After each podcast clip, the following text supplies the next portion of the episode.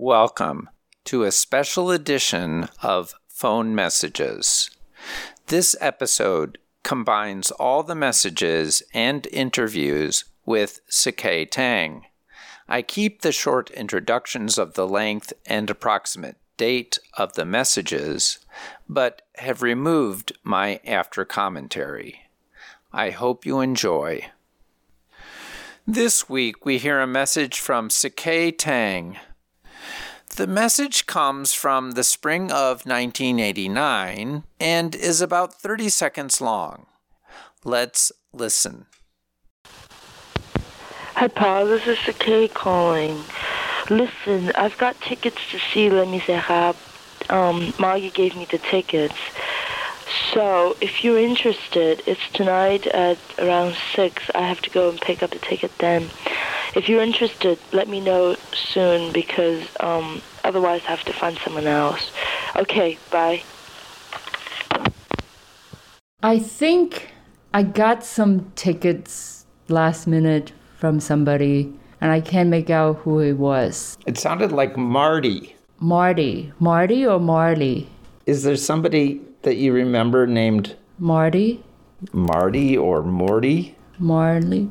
Maggie, maybe? I have no idea. I don't remember who gave me those tickets, but I do remember vaguely that I got those tickets in the last minute and I had to go pick it up. What were you thinking about just hearing your voice from 30 years ago? I think I had more of a British accent maybe back then. I don't know what it is. Like it just sounded as if I was acting a little bit. As if you were acting. Yeah. You don't recognize your voice as being your authentic voice? That's right. That's right. Maybe I had a cold, so it didn't sound like me, I feel like. When did you first meet me? I met you downtown at this place called South End Music Works. So, a friend of mine, Sophia Thompson, she's also a sculptor. She was my friend in the undergrad art department, and she's really into music. So, she introduced me to this place and she said to me, Oh, do you like music? I volunteer at this place called South End Music Works, and then you get to hear music for free. And I started volunteering at South End Music Works. And in one of the my volunteering days, I saw you as you were driving some musicians away. Take the musician to a hotel or like. Well, I remember you were volunteering at one of the shows. Yeah. And Leo or Lawrence probably introduced me. When did you start University of Chicago? Fall of 1985. So then, in spring of 89. That was my graduating year. Where do you think you were living at the time? Probably above Harold's. It's like a takeout joint where you can buy fried chicken and french fries on a piece of white bread.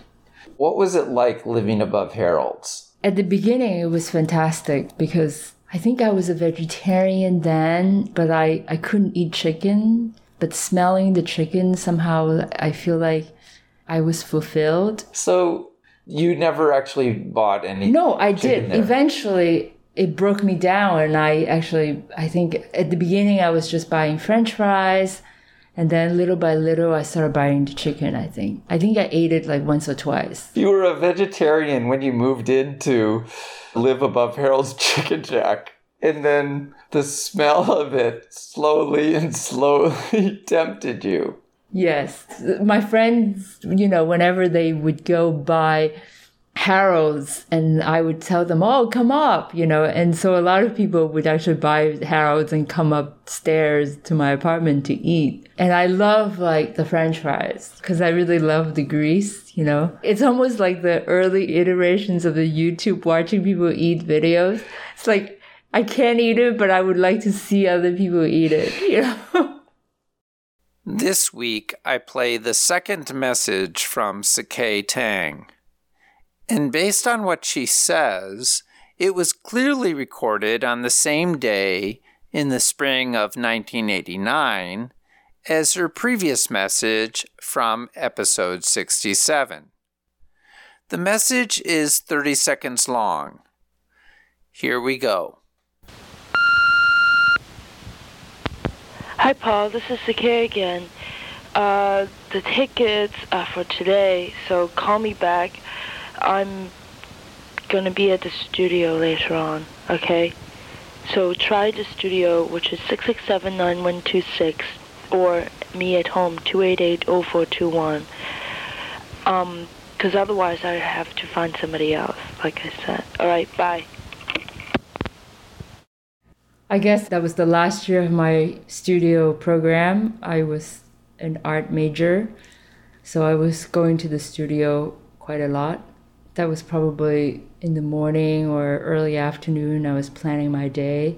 What was your studio like? So, at the University of Chicago, there's an art department, and it is located across the Midway in an old studio of a Chicago sculptor. His name is Lorado Taft. So there were about five to six art major undergrad, and the rest of the people, which was about maybe six or eight, were the graduate students. And so as an undergrad, you get to have your own studio, I think the last year or the last two years of your studies. So the last year, I got a really nice studio above Lorado Taft Sculpture Studio. There was a set of stairs that you go up the stairs and it opens up into two French doors and there were two rooms, a bathroom, and that was my studio. So when you gave me the phone number to reach you at your studio, did you have your own phone line? No, it was a payphone. How did that work? There was one payphone just outside of the photo lab, I think. And when that phone rings, whoever is nearest the phone will pick it up and then we'll fetch the person. So, what would your studio have looked like? Like, what kinds of things were you working on? I made a sculpture. They're sort of of my parents and my my own experiences.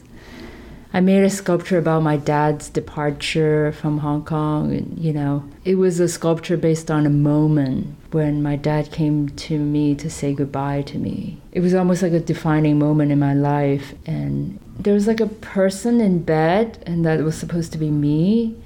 And then my dad was like this figure that was split at the doorway. Part of him wants to stay, and part of him wants to go.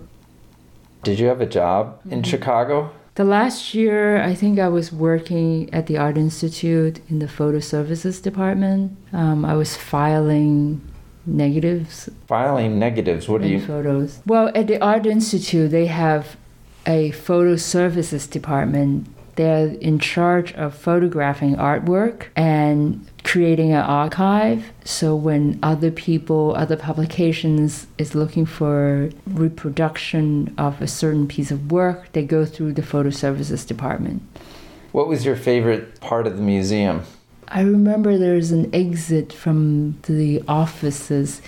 I'm not sure if there was an elevator. You emerge from the back, and then as you are like entering the museum hall itself, you kind of then blend yourself with other visitors, you know.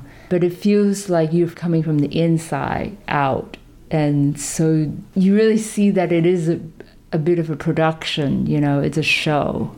So, how did you get that job? And did they show you artworks and quiz you? No, I wasn't an art history major, and they didn't ask me anything like that. And I was interested in photography, so. Did they ask you questions about photography? No, no. It was a filing job. So, really, anyone can do it. This week, I play the third message from Sikay Tang. The message was recorded on the same day in the spring of 1989 as her previous two messages. Here we go.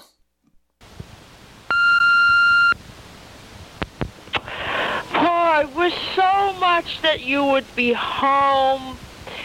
Because I have these tickets to see Les Miserables. Margie gave them to me. And, um, well, anyway, I guess that's it. This is my last call. I hope, I wish so much you would step into the house and pick up the phone right now. But I guess it's not going to happen.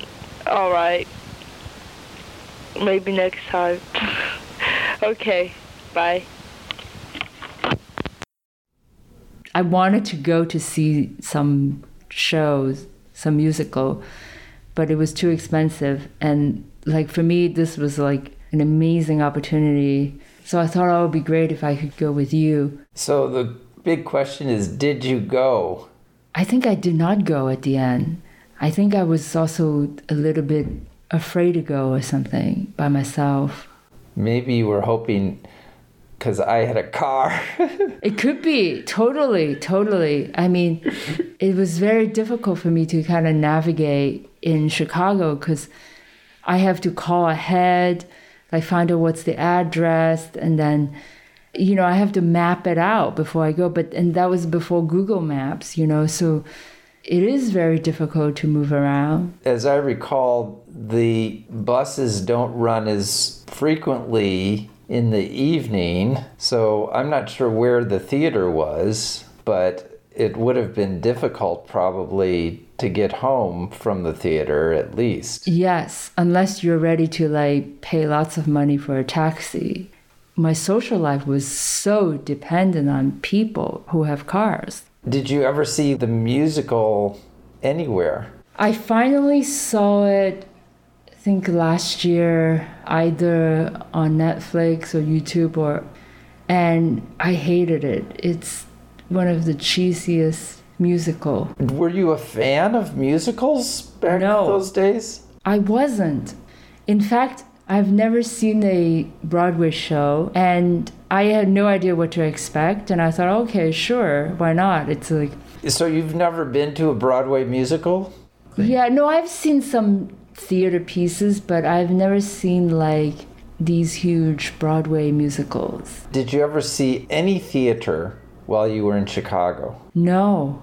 So this would have been your only opportunity to go to a show your entire time in Chicago. Yeah. I'm almost positive that I was in Minnesota at the time. I was definitely out of town, and I remember getting back and being like, "Oh my gosh, I missed that opportunity to go to see Les Miserables." I was so bummed out. Really? You Yeah. were bummed out? Yeah. Um, so in the spring of 89, who came to your graduation to watch you? It was very awkward because my parents had to work. They had a restaurant in New York, and so it was decided that my mother would go, not my father. So my older sister came with my mother. I've always knew that, you know, my reality at home and, and my university life were very different. But having my mom there made it very real. My mom felt she didn't feel very comfortable there. Everything was strange to her, like the studio, you know, all these white people. she definitely feel uncomfortable at my show because I had a lot of pictures of her on the wall. And so she saw her own pictures and she just like wanted to hide in a corner.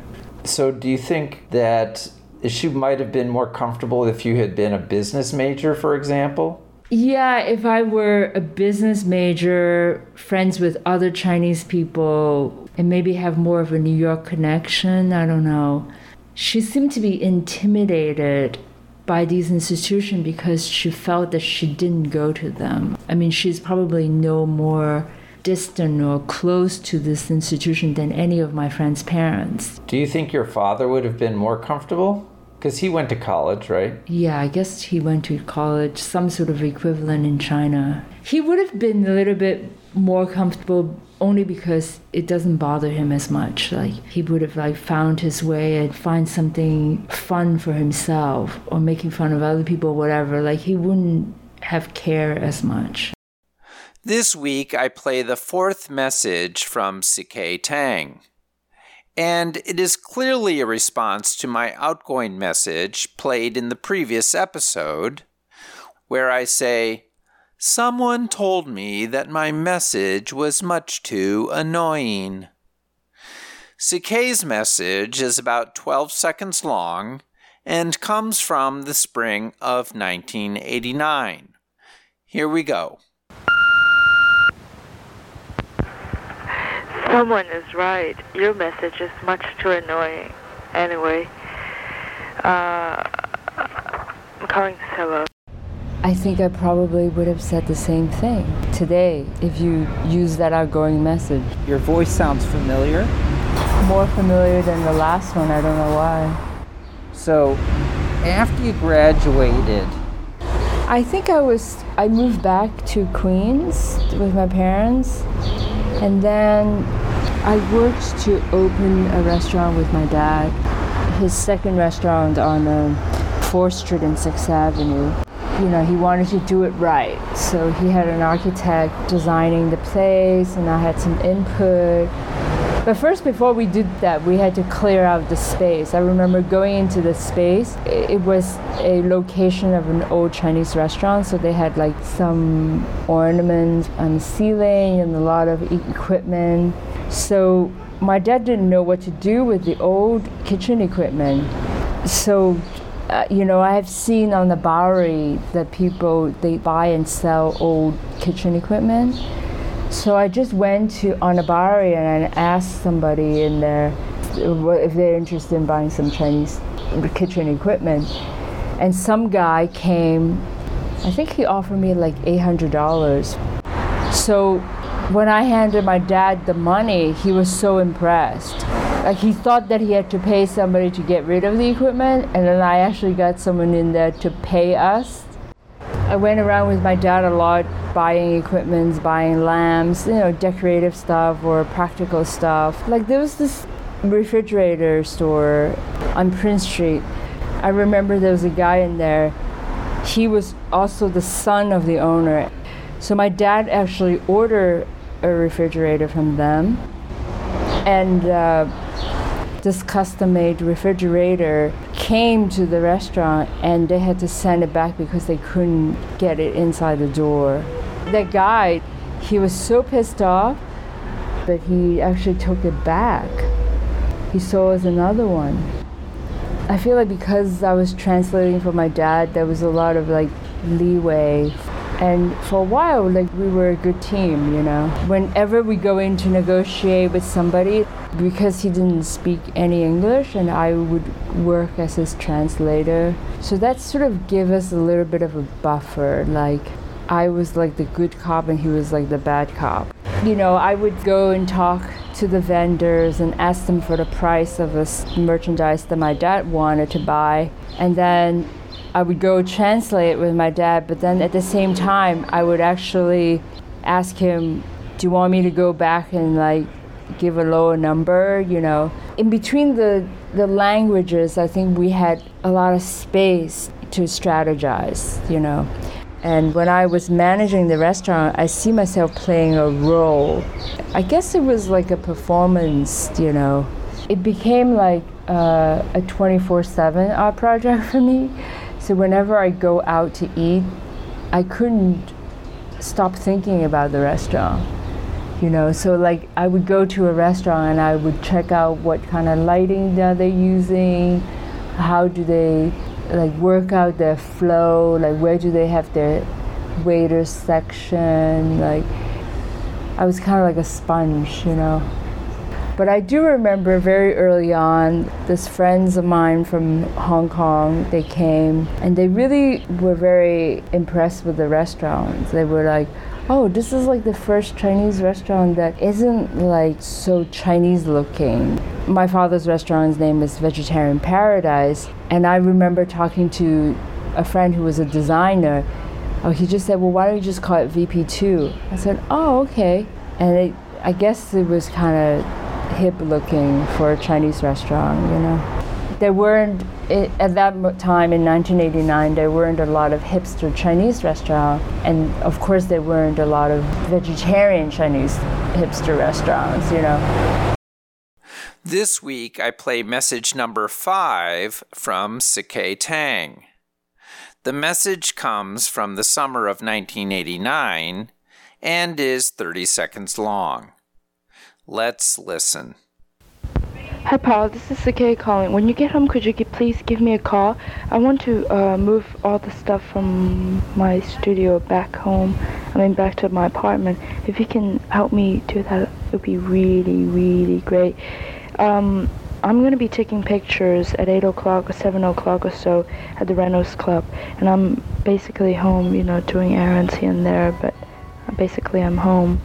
Um, so, talk to you later. Bye. I hear a bit of a panic in my voice. That had been um, a big concern of mine to try to figure out how am I going to move these sculptures back to New York. But I, as I remembered it, I put the sculptures into uh, Herbert's office. And after I graduated in the summer, my friend Mark Hanna helped me move the sculptures back to New York. I, mar- I met Mark Hanna through some Kung Fu kids, um, a group of kids around my age uh, who, who were going to my dad's restaurant when we were working there, and they were learning Kung Fu from this guy. Uh, his name is Along. And they all call him Sifu, which is a Chinese name of a master teacher. He spoke some Cantonese, and most of the time when he comes in, he would order in Cantonese. So we always thought of him as like half a Chinese, but he's German actually, German American kid. And um, the people who learn from him are mostly guys, but occasionally there are a few women. And Robin, my friend, is one of the women, Robin Manaski. And she is a friend of Mark Hanna. So he had experience handling art and he offered to help me move my stuff. So the Kung Fu Kids, is that what you said? Yeah. The Kung Fu kids were kind of a bunch of really brilliant kids who were not, for one reason or another, happy with their own education or their own environment. So they joined this teacher day in and day out, and they would just learn Kung Fu. And afterwards, they would come to my dad's restaurant to eat. And they were really respectful to my dad and to us. After every meal, they would go into the kitchen and give thanks.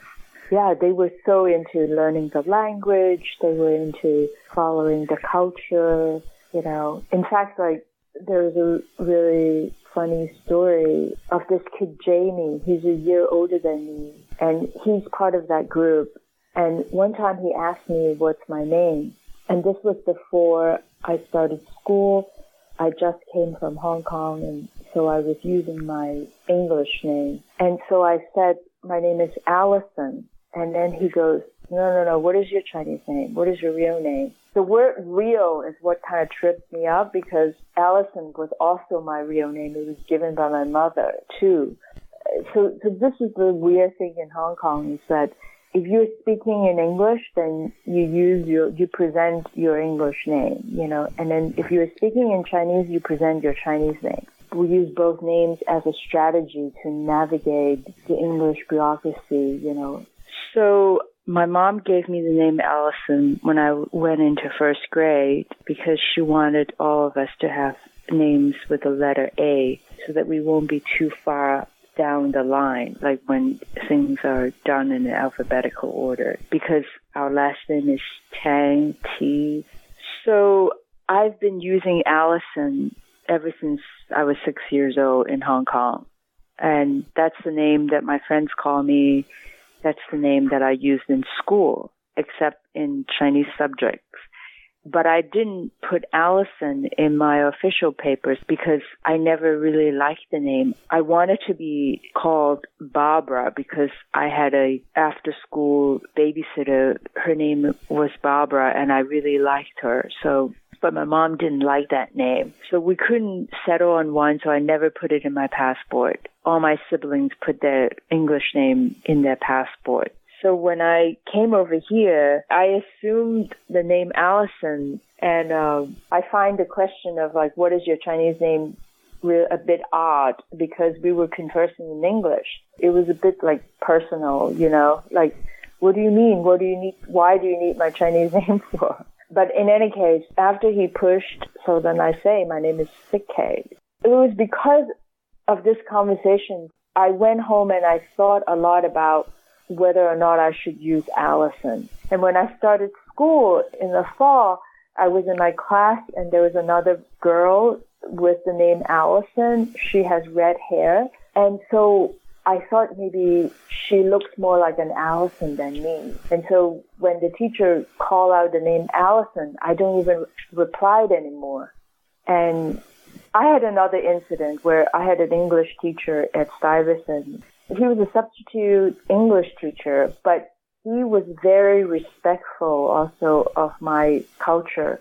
He kind of holds the position that English is just one language out of all the languages. So he insisted upon calling me by my Chinese name in the Chinese pronunciation. So it was extremely embarrassing actually. Like he would call me Dang Sikke or something like that, you know. I don't even know if he was learning Chinese. He was just wanting to make a statement that I want to respect you and where you come from. So within the first year of, of my high school year, I changed my name to Sikay. Um, the British translation of my name was F-I-Kay-K-I. Phonetically, it's is pronounced as Siki. So I came up with the spelling of S-I-K-A-Y, also because I like the word K. When I was a kid, there was a series, a Longman series of detective stories, and the detective in there. It's a woman named Kay, and she was like a really stylish detective. So I thought, okay, if I'm gonna like use my Chinese name, I want to have a name that everyone can say that reminds me more of my real name. And it's okay that I come up with a new spelling. This week, I play message number six from Sikay Tang. And we are very fortunate that she provides the precise date of her call September 16, 1989. The message is 35 seconds long. Here we go. Today is the 16th day of September of the year 1989, a day or two after the Mid-Autumn Moon Festival. It's Saturday, 9 o'clock and 35 minutes Eastern Time. I'm sitting on Terry's chair in apartment 15 of 179 Prince Street of New York City. I'm calling Paul Furch. My name is Sikay Tang. Call me back. Bye. I was subletting this guy Terry Chan's apartment on Prince Street. Terry is a friend of Johnny Fu who came to my parents' restaurant. He's an artist. So after I graduated, I think I said to Johnny that I wanted to get a a sublet and maybe he told me about Terry. And Terry, he is an artist who is part of this group called ATW and it stands for Around the World. There was a group of artists in New York City who would make magazines as art and uh I joined them and Terry was I think spending some time in Berlin or something so I subletted his apartment in Prince Street. I think it was like between Sullivan and Thompson. So it's like right in the middle of Soho. It's an excellent location. So yeah, it was a tiny, tiny apartment. The interior of it is decorated in a very Chinese way. It's one of those tenement apartments, very small. I think the bathtub is in the living room. Do you remember how much the rent was? It was like either 200 or 300. To, it'd be like 2000 or 3000 today. Yeah. And what was the name of this magazine again? ATW. And it stands for Around the World. It was started by this guy called Jörg Geismar. He was living in Germany, in Dusseldorf. It was a collective of artists who, um, like instead of doing shows, they would do a monthly magazine. So everyone has a page and you will contribute your work within that page. And the way that you submit your page is by fax. So it's all fax art, a drawing or some sort of textural thing, whatever you want to submit, you know.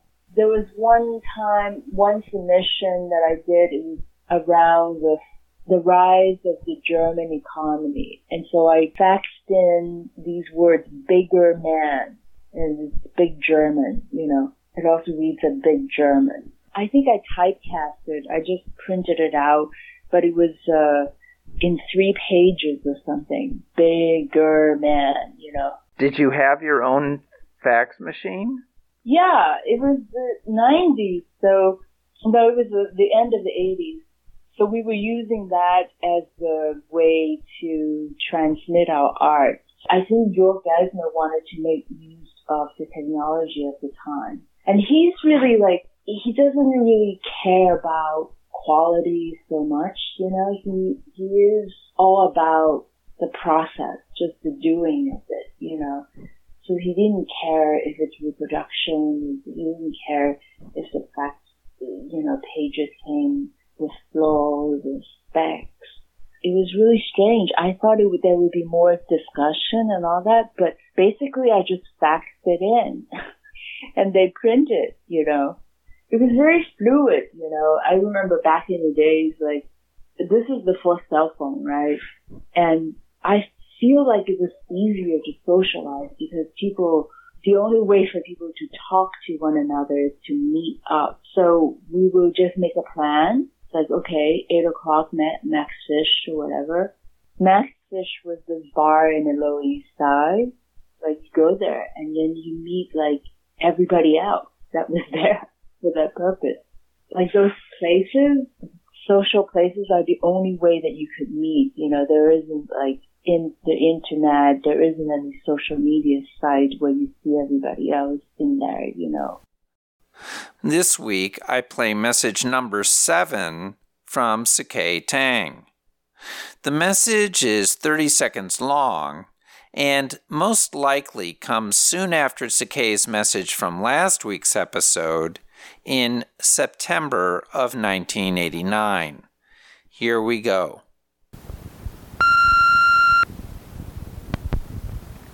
At present, I feel disgusted. I feel full. I feel harshed on.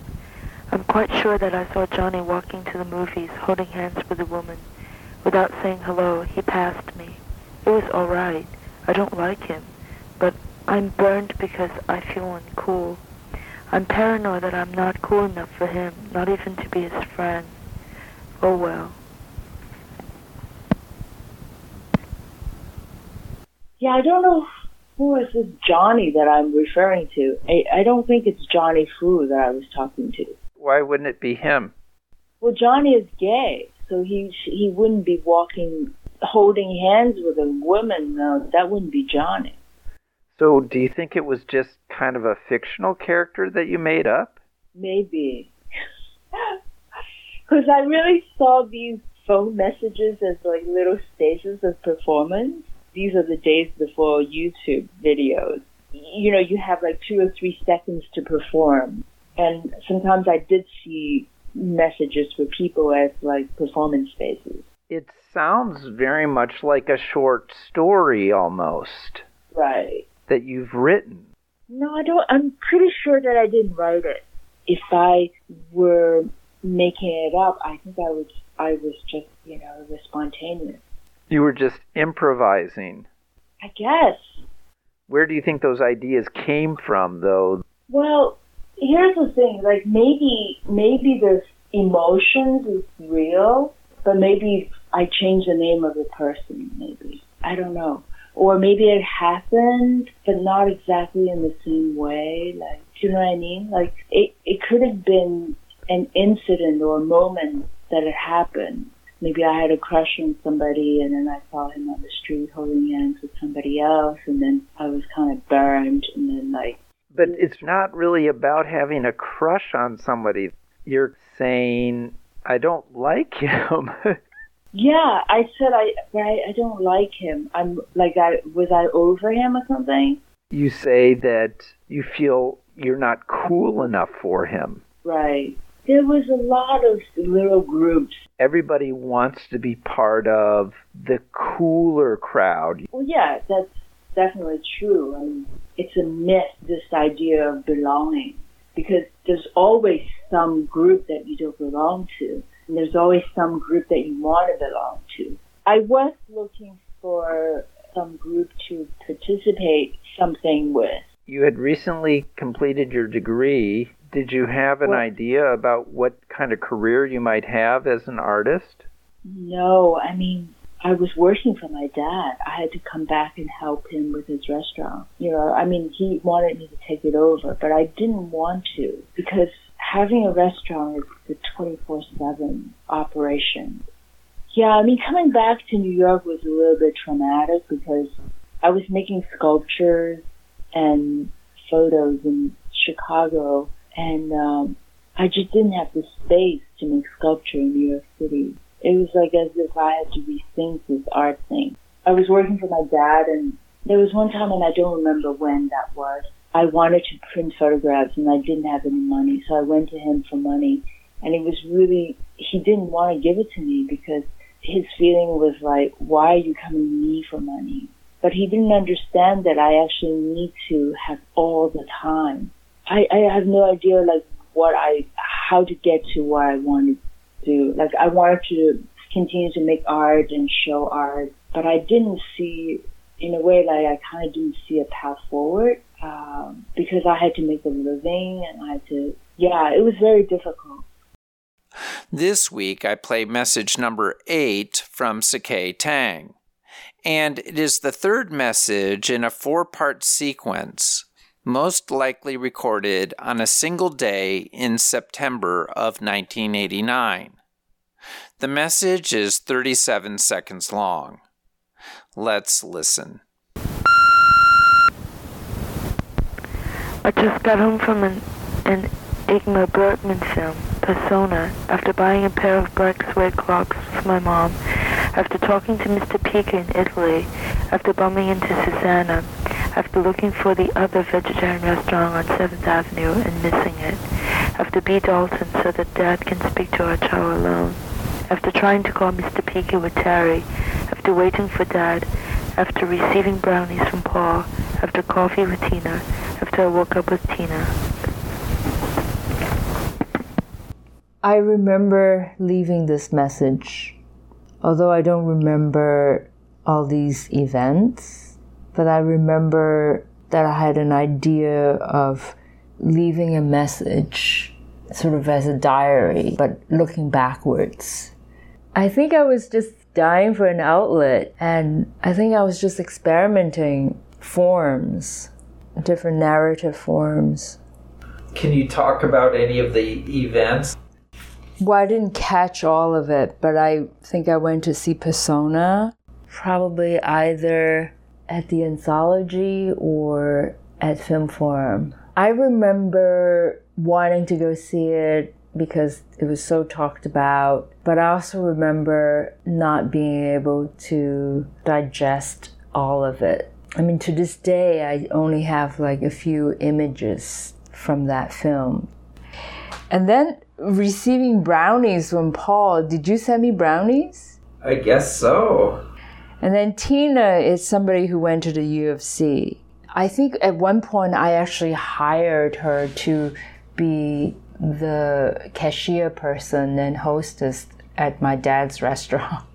I was like so adamant about not just hiring Chinese people. And I actually have hired another, like a Swedish guy who also worked there. And I think I, what I did is like I created a system so that they would know how to write some simple Chinese words because we didn't have a electronic ordering system. Nowadays, when you go to a restaurant, when you place an order, people would just type in something in the computer screen and then the order will be sent to the kitchen. But back in those days, I think we looked into it, my dad and I looked into it, and it would cost like $10,000, you know, that system. So we kind of were sticking to the old ways, which is that you write on a piece of small note paper the order and you kind of give it to the kitchen. It's I think I, what I did is I made a chart of like what they have to write and they just kind of imitate those writings. And then there's the other women you mentioned. Susanna. I think that Susanna is a customer. I would bump into the restaurant's customers all the time in New York City, you know. And uh, I probably was looking for the other vegetarian restaurant because I was probably sent by my father to look at the other vegetarian restaurants. You remember the pair of clogs? Yeah, it was a clog pair of shoes that my mom bought me. I had them when I was staying in Terry's apartment. Who's Terry? Terry is the guy that subletted the uh, the the apartment from, and uh, I remember that pair of clogs. It was very comfortable pair of shoes. My mom is very, you know, whenever I go out with her, she likes to buy herself some stuff, and then she would like to buy me some stuff too. I don't know if it's like she wants to feel less guilty about buying stuff for herself. So who's Mr. Peak?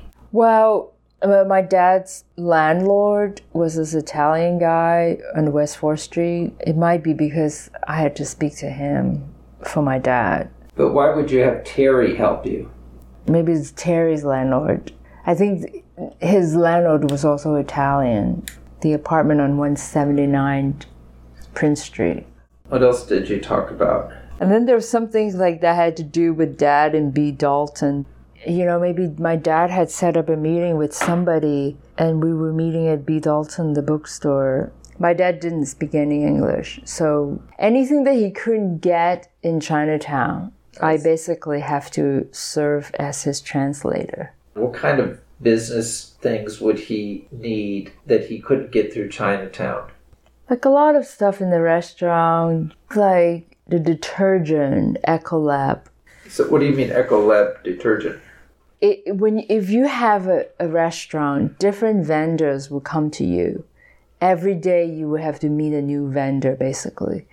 They will come to you and sell you their service. And one of the people that come through the door was, was the people called Ecolab.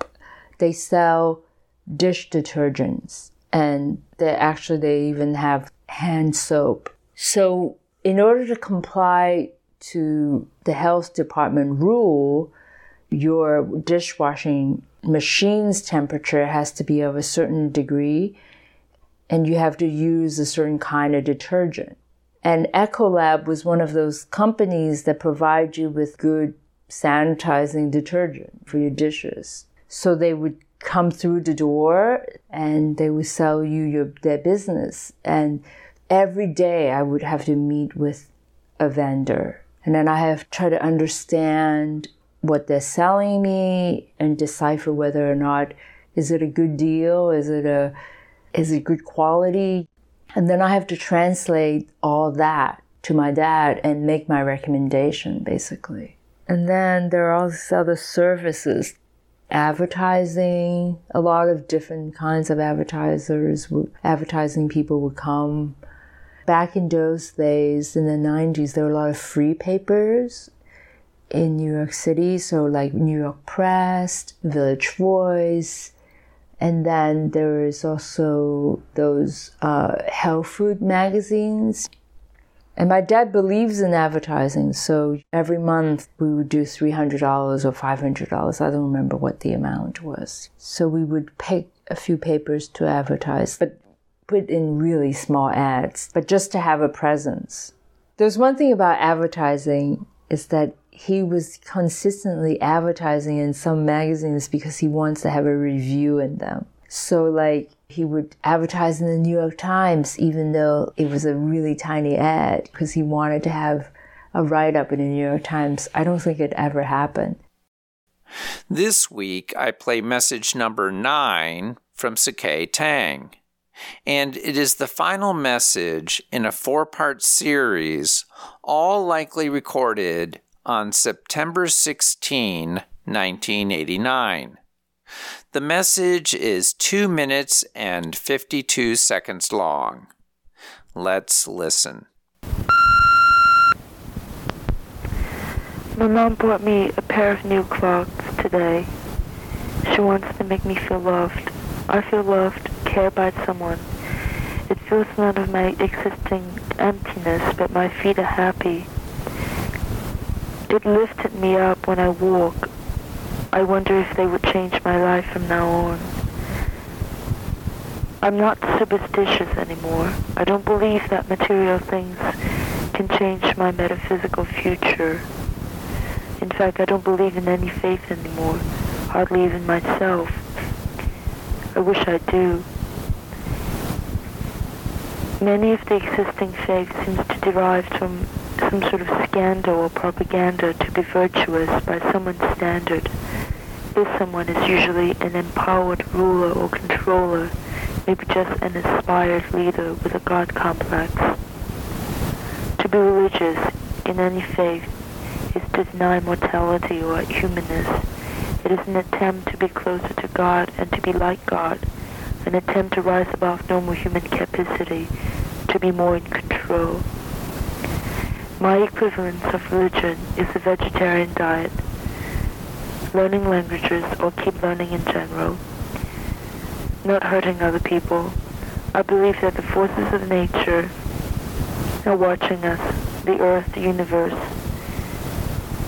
They and the spirits of all the passed away people have their ways of regulating space, time, and how things should turn out. We live with everything, everything that is, was, and will be, anything that had ever existed, transformed, or evaporated. Matter disintegrates, but it never disappears. Particles of our past, of all the past years, decades, millennium, surround us all the time. We live with our past, our sins, our guilt, our laughs, our love, our lust, our tears, our fears. They're all with us but they do not affect us. They exist having full right to their own existence in their own space. We do the same. We all have our own territory and space on earth. We all go about our own things, pursuing our own goals. In the cities, people tend to make believe that they have more rights to exist than others, but that's the biggest myth and lie ever invented. It's just ain't true. Nature can contest to that every day. Wow. I think I have that written down.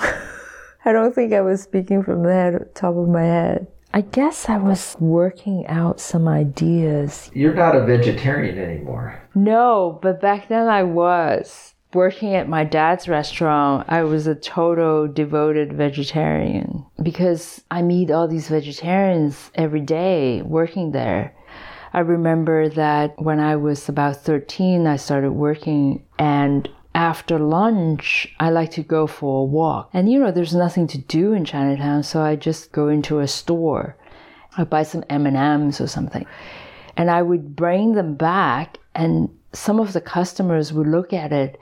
I remember this lady, she looked at it, she said, What is that? And I said, It's just sugar. And she's like, Sugar? Do you know how bad that is for your body? Blah, blah, blah. And she scared me. I thought it was like a harmless snack. But after she told me the evilness of sugar, and I had to cut that out too. So at the age of 16, I was like eating soba noodles in miso soup, macrobiotic basically. When did languages become important for you? Oh, I wanted to speak five languages before I turned 25. When I came here, I realized how important learning a different language is. When I was in Hong Kong, like I barely spoke English, but by the time I came here, I had to learn English. And in the process of learning it, I felt that I learned a lot more. And then when I started school in here, I started to learn Spanish. It was as if it was magic. Like you learn the language and then you all of a sudden can communicate with this whole group of people that you didn't used to be able to communicate with.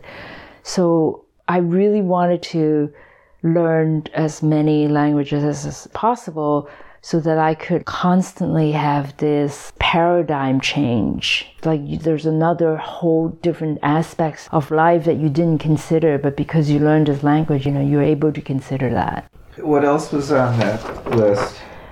I think I mentioned one thing was that something physical can change your metaphysical. I mean, this actually, I think it stems from a conversation that I had with this young lady who was working in the restaurant as a waitress I was trying to describe like a really simple contentment. And I think maybe it was some food or some snack that I had or some small things I bought. And sometimes life is that simple. You can have like just something that doesn't cost a lot, that doesn't mean anything, and it could actually deliver you to happiness, no matter how short lived that is. And she does agree with me. She's like, You are overly emphasizing material. I was reading a lot of Eastern religion. I was interested in transcendental meditation. I believed in being able to transcend your everyday understanding. I grew up with a version of Buddhism in Hong Kong. And that version of Buddhism is it's very transactional. You go and you pay some money and then you get a blessing. You go eat vegetarian food the first day of the month and then you have done your dues. So I never really have such a good opinion about religion. The other thing you say is that people in the city think that they have more rights. I think maybe I was feeling the culture shock, maybe of moving back to New York from Chicago. Could be because there's less space. So many people are fighting over like small space. I mean, I remember being in the restaurant and the restaurant had to have an exhaust system, but the space of the restaurant was situated underneath a residential building. And the residents upstairs were complaining about the exhaust noise. And I only learned it after I made friends with the residents of the, the building and they told me about it. And then after I learned about it, I was I was feeling so bad. I was like, I had no idea that that in order to run a successful kitchen, the restaurant would actually be taking something away from the residents. When you have so many sector of society come together in a small space, everybody is fighting for what they want. You know, the residents want a peace of mind, wants nothing happening in the building. And then you as a restaurant owner wanted to have a good exhaust system so your customer can have better air. And your landlord wanted to have a restaurant in there so that they, they could charge good rent. Somehow everybody has to negotiate. Biking home after our interview, I thought of one more question I really wanted to ask. So when I got home, I called Sikay up. How much of what you said in that message do you still believe? I'm trying to think if that is actually a belief or is just a fleeting sentiment.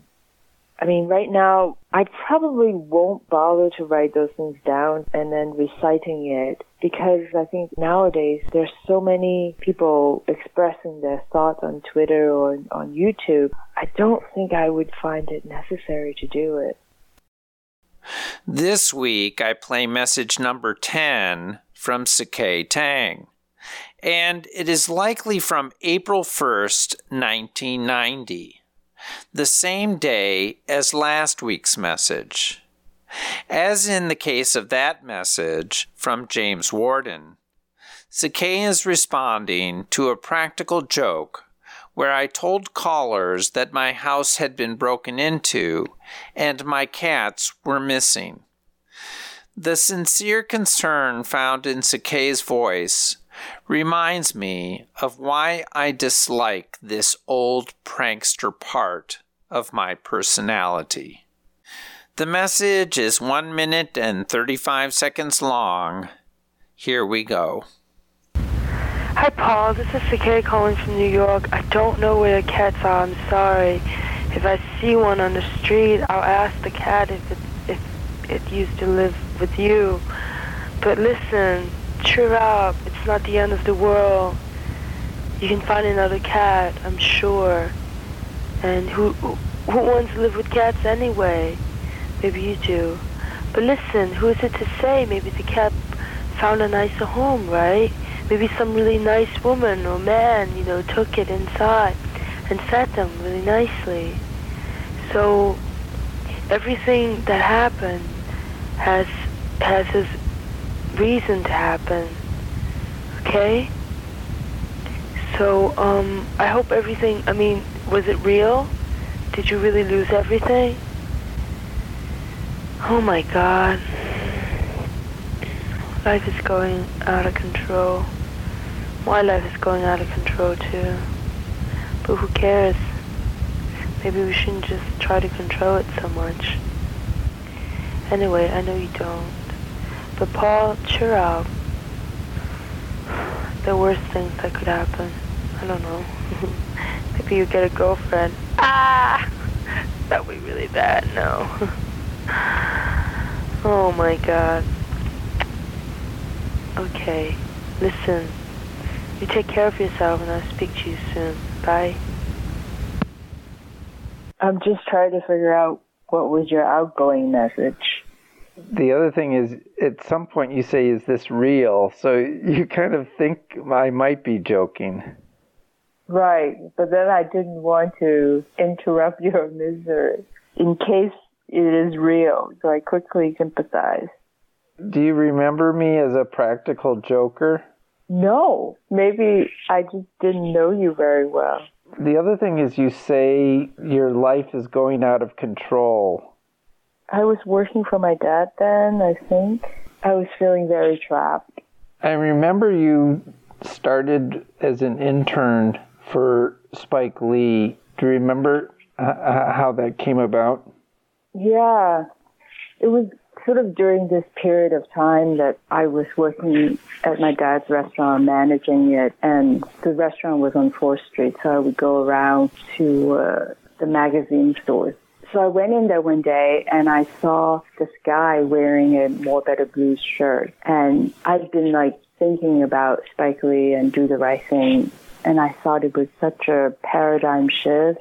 So when I saw him with the Mo' Better shirt, I just went up to him and I said, Hey, did you work on that? And he was with a young lady and the young lady said, no, but I did. And I said, Oh my God, I really wanted to work with him. And she goes, okay, I can give you the number. I could give you the information. So I called that number and somebody told me to go to the orientation. I went to the orientation in Brooklyn.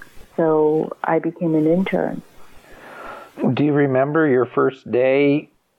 Yeah, I worked first in the location department. It was quite difficult for me. I would close the restaurant at around midnight and then the call time, it's at 6 a.m. and it's usually uptown. And um, I think my first task was to sweep the sidewalk. And I think they were impressed with like how serious I was at my job, you know. Coming from a restaurant, it's like doing cleaning work is so easy. And then very quickly, I was asked to be in the props department. And that was more organizing and more cleaning. I made a lot of mistakes, like picking up things that I shouldn't pick up. I think there was one time I saw a cable like lying around and I was going to fix it. And somebody was like, no, no, no, no, no, don't, don't. That's a different department. That's different from working in a restaurant, right? Because in the restaurant, don't waste a trip walking back and forth. Was that the last job you, you worked in the prop department? No. So uh, when I was working on the props department, the still photographer, Spike Lee's brother, David Lee, was sharing the same truck. And um, he was very nice. He found out that I study photography, and so somehow I then I became his intern. And Kevin was okay with it. Kevin is the property master, Kevin Ladson. Kevin was so nice to me. He actually put me in the film in uh, Jungle Fever. There was a scene in Little Italy. The couple was walking through San Gennaro's fair, and Kevin put me in the in the shot where I was making cotton candy. Yeah, if you freeze it, the walk that you'll see me, I was wearing a green jacket. What did you do in the is it called the stills? Yeah, the stills department. Every day I would clean his lenses and his camera and load his camera. And then he would go into that to shoot. Usually I, I'm not allowed in. And then when he comes back, he would give me the film and I would drop it off. And uh, there was one time that David couldn't make it, and so I was like right there in front of Spike, and I said, "I can do it," and he said, "Okay." Spike was so generous, you know. How long was the shoot? The shoot was, I want to say two months, maybe it's only one month. The difficult thing was to juggle the restaurant and the internship. I mean, a couple of times I've, I've gone back and my dad was furious at me, you know. He could have fired me, but the problem is that he relied on me so much. It was difficult for him to find anyone that he could trust. I should have helped him to figure that out.